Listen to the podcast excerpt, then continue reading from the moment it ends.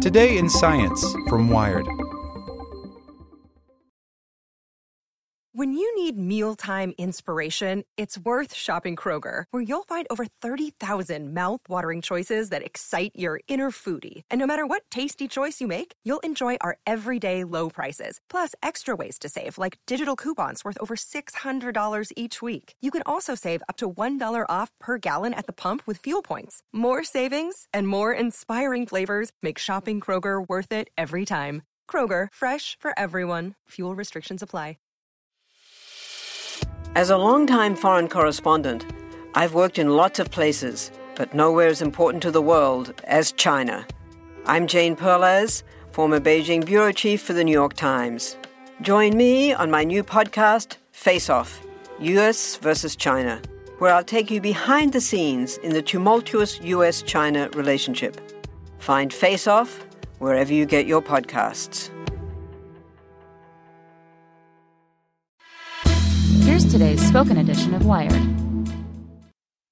Brought to you by Quip. Journalists are calling Quip the Tesla of toothbrushes because the Quip electric toothbrush was designed from the ground up with everything you need and nothing you don't.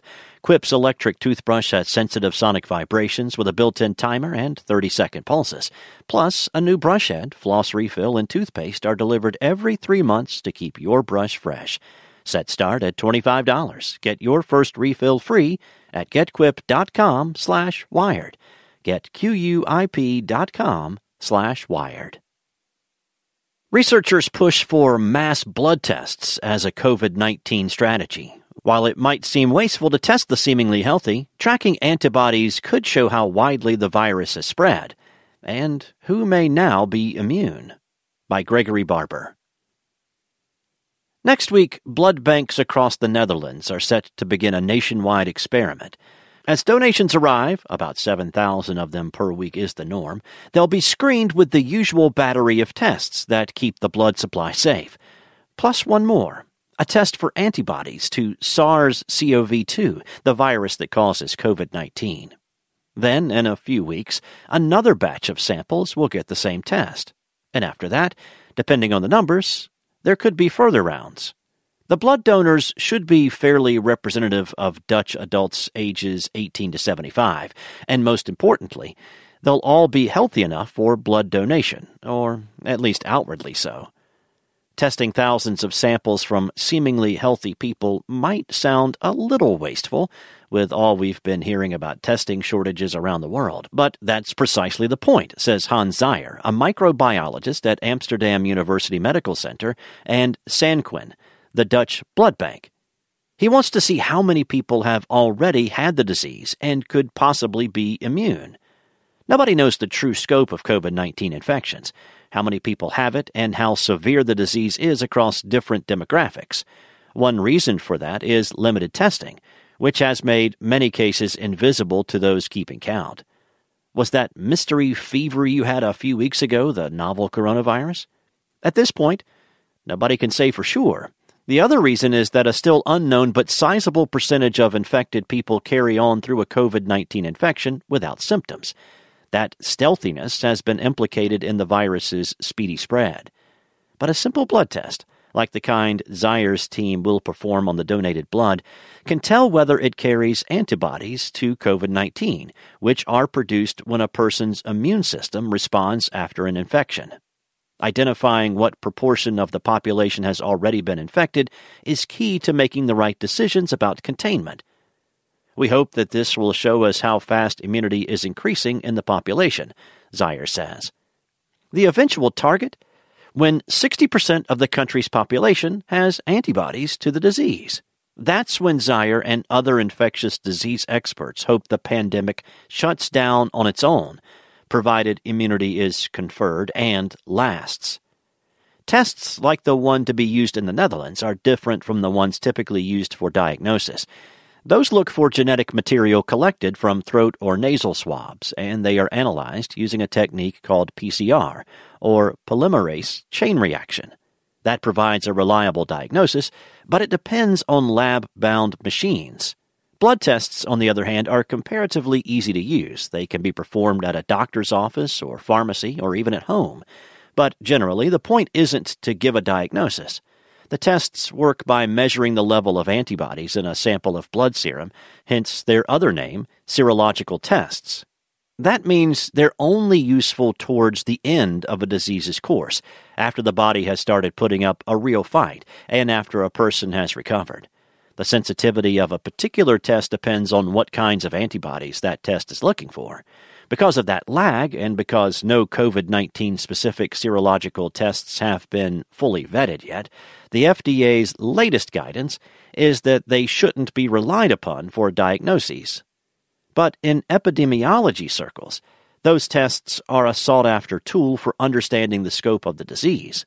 Since February, which was either three weeks or a lifetime ago, epidemiologists have been trying to get the full scope of the number of infections here in the U.S. Mostly that's meant designing mathematical models. Flawed models, as Andrew Lover, an epidemiologist at the University of Massachusetts Amherst, readily admits. We were breaking all kinds of rules, he says of the early efforts. But the need was urgent, so researchers made do with limited data on the virus's transmission rate in places like China and Singapore and from just a few identified cases in the U.S. Lover, for example, extrapolated from a single case at the CPAC conference in late February. Others looked at cases caught after travel abroad, at deviations from the expected death rate, or at the genetic variation of viral samples. By early March, these various research groups were posting their analyses online, along with heaping caveats of uncertainty. Then came a surprise given their wildly different approaches. While each model had produced different figures, their conclusions were roughly the same. The actual number of people infected was likely tens of thousands more than the meager testing results so far have suggested. Those early models were a good start and can be credited with awakening local officials to the problems already at our doorstep. But as the disease has continued to spread and the patchwork of local stay at home rules begins to bend the course of the disease, projecting who has the disease and where the hot spots are has become more difficult for models to capture.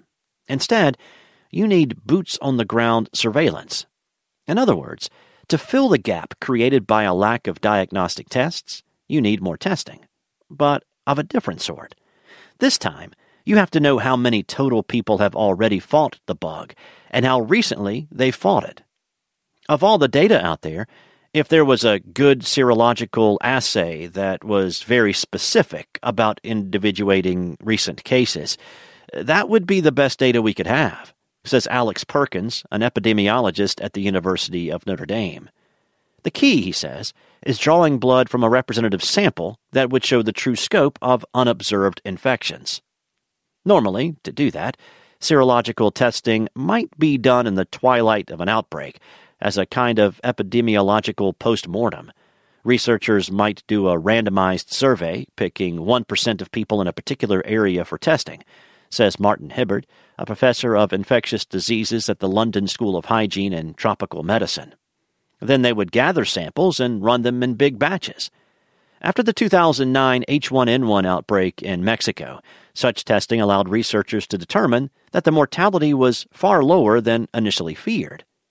But with the severity of the COVID 19 outbreak, researchers around the world are racing to get tests out there quickly. We haven't really rolled them out on a very large scale for any other disease, Hibberd says. The first serological tests for COVID 19 were developed in China and Singapore, partly because both had cases early on, but also because both places were hit hard by SARS and continued to invest in understanding coronavirus related diseases while funding dried up elsewhere. That gave the countries a head start in developing the tests, due to similarities in the antibodies the two coronaviruses cause our bodies to produce. Another motivation to develop better blood tests is the potential to develop therapeutics from antibody rich blood serum. Last week, researchers at the Mount Sinai School of Medicine released the recipe for a serological test with just that purpose in mind. The research is already being used to develop potential therapies in New York State. And in the thick of the outbreak, especially given the shortage of PCR tests, the right kinds of serological tests could also provide a crucial diagnostic backup. Hospitals could take advantage of cheap, fast response tests that can easily be done on site to check frontline health workers, aiming to keep as many of them in commission as possible. It would allow you to be cleared and come back to work, presumably resistant to infection, Hibberd says. But it's important to tread carefully. There's a lot of misunderstandings about what they're useful for, says Kristian Andersen, an evolutionary biologist at Scripps Research, who has studied the genetic origins of SARS CoV 2. A lot of companies out there make it sound as if these can be used for diagnosis, which generally isn't true. That requires a test that's sensitive to the right antibodies and is administered by people who can interpret it properly. In the Netherlands, researchers are developing a more sensitive test that could be used for diagnoses and potential therapies. The current test is good enough for an anonymized population study, Zaaijer says, but it isn't accurate enough to be used to send Dutch health workers back into hospitals with presumed immunity. In the meantime, some places have started doing this kind of surveillance testing with the existing PCR tests on a limited scale. Public health officials in Washington on Monday launched the Seattle Coronavirus Assessment Network, which involves randomly selecting households and having the residents ship swabs to the lab by Amazon courier. Iceland's officials plan to test all their citizens eventually, though that project still has a long way to go. Most prominent is the city of Vo in Italy, where all 3,000 residents were tested. Those who tested positive were isolated, allowing the town's leaders to constrain the viral spread, though they acknowledged this would be hard to do in a bigger city. Serological testing could expand the scope of that testing and get it done faster. United Biomedical, a New York based biotech company, decided to offer repeat tests in the roughly 7,000 people in San Miguel County, home to Telluride, Colorado, where the company's co founders live. The idea is to develop a model that can be exported elsewhere, cheaply. The test isn't rapid response yet. The company is flying samples to the company's headquarters in New York, where they're run in batches. But Sharon Grundy, the San Miguel County medical officer, says the turnaround is quick. To date, they've shipped 61 tests to labs for PCR analyses, 43 of which are still pending. Since Friday, the county has blood tested 645 people, including all of the county's first responders. Any information is better than no information, Grundy says. For weeks, we've been wondering God, is this COVID or is it not?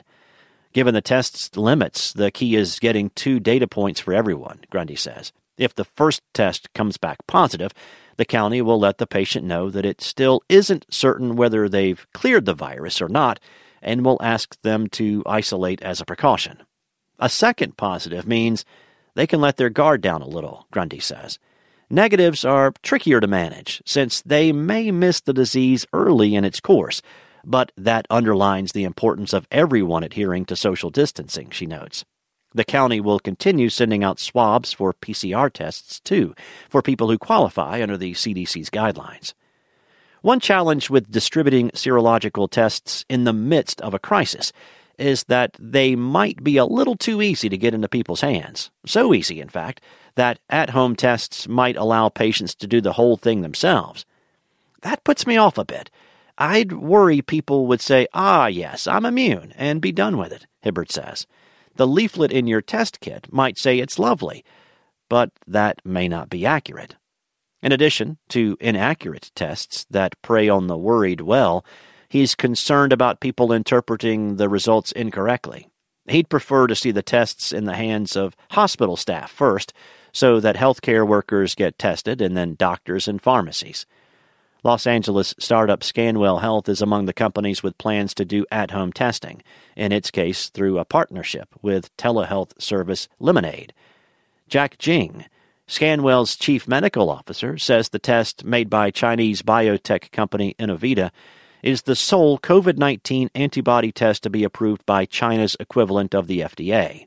The current plan is to offer the test to those who meet the CDC's testing guidelines, which he acknowledges comes with challenges. He says the company is working out how best to communicate the limits of the test, including guidance for people who receive a negative result given the chance that they could be infected but have not yet developed an immune response.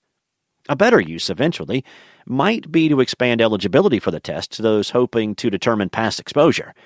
We've gotten a lot of interest from people who think they had it a month ago, he says. People who want to go out and help, but want to know if they were exposed first. The company, which received its first batch of tests this week, is awaiting word on an emergency use authorization from the FDA to distribute them in home. Jing says that in the interim, Scanwell is hoping to get the tests out to hospitals, where they could be used to clear frontline workers. As the cases ramp up across the country, he says he's had no shortage of people hoping to take them off his hands. For the ones who work hard to ensure their crew can always go the extra mile, and the ones who get in early so everyone can go home on time, there's Grainger, offering professional grade supplies backed by product experts so you can quickly and easily find what you need. Plus, you can count on access to a committed team ready to go the extra mile for you. Call, clickgrainger.com, or just stop by. Grainger, for the ones who get it done.